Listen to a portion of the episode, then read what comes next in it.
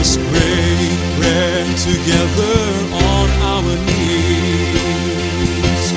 Let us pray, bread together on our knees. When I fall on my knees with my face to the rising sun,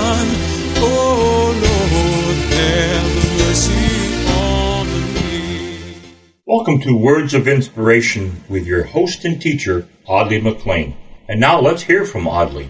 In our broadcast that was heard by many on the weekend past, as we enter this Holy Week, I focused on Matthew's account of the triumphal entry of our Lord Jesus into Jerusalem, starting at Bethphage, where he sent and fetched the donkey and the colt. And, you know, we quickly pass over these details sometimes, and we lose the divine impact.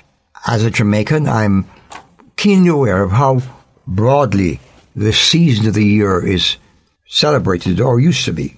And I was reminded by the many funny um, emails and text messages, messages I get about Easter and Easter bun, and, and there's a trivialization of this season, and we have forgotten in many instances the the reason for the season.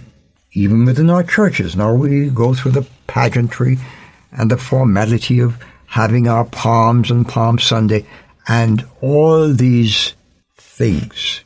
And I have no argument against nor objection to these things because visualizations are good for us. But my question is, are we really looking at the cross?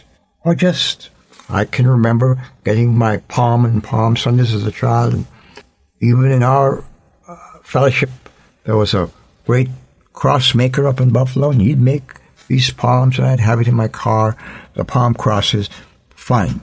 But is that all there is to the passion, the death, the burial, the resurrection of our Lord Jesus? In Matthew's account of that triumphal entry, Matthew quotes for us the reason why some of these things were happening. He took us back to the Old Testament. And I'm thinking of the one quotation that comes from the prophet Zechariah. Rejoice greatly, O daughter of Zion. Shout, O daughter of Jerusalem. Behold, thy king cometh unto thee. He's just and having salvation, lowly and riding upon an ass and upon a colt, the foal of an. And then it seems as though the celebration breaks out as they welcome Jesus, expecting him to bring in an earthly kingdom. And God had a program like that in mind, but not now. And I think we do well to ask God by His Holy Spirit to lead us back to Calvary, to open our eyes to see what it was that this one coming lowly upon a colt, upon a, an ordinary donkey with his colt following on. He came that you and I might live. He came that he might die. He came that we might live in him. May this season be that kind of a season for you. And then spread the word.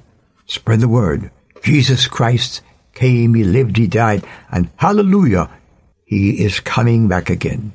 In the meantime, we have the privilege of showing off who we are in Christ by extending the love of God in practical ways, yes, feeding the poor, meeting the needs of those around us, but not forget to tell them that Jesus Christ is coming again, that He died for their sins, and He's the Savior of the world.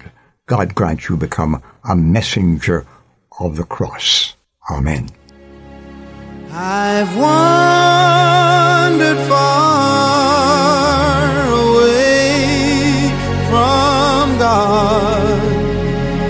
Now I'm coming home. Words of Inspiration with Audley McLean is a ministry of Harvest International. You may write to Audley at Harvest International, Post Office Box 6690, Ocala, Florida 34478.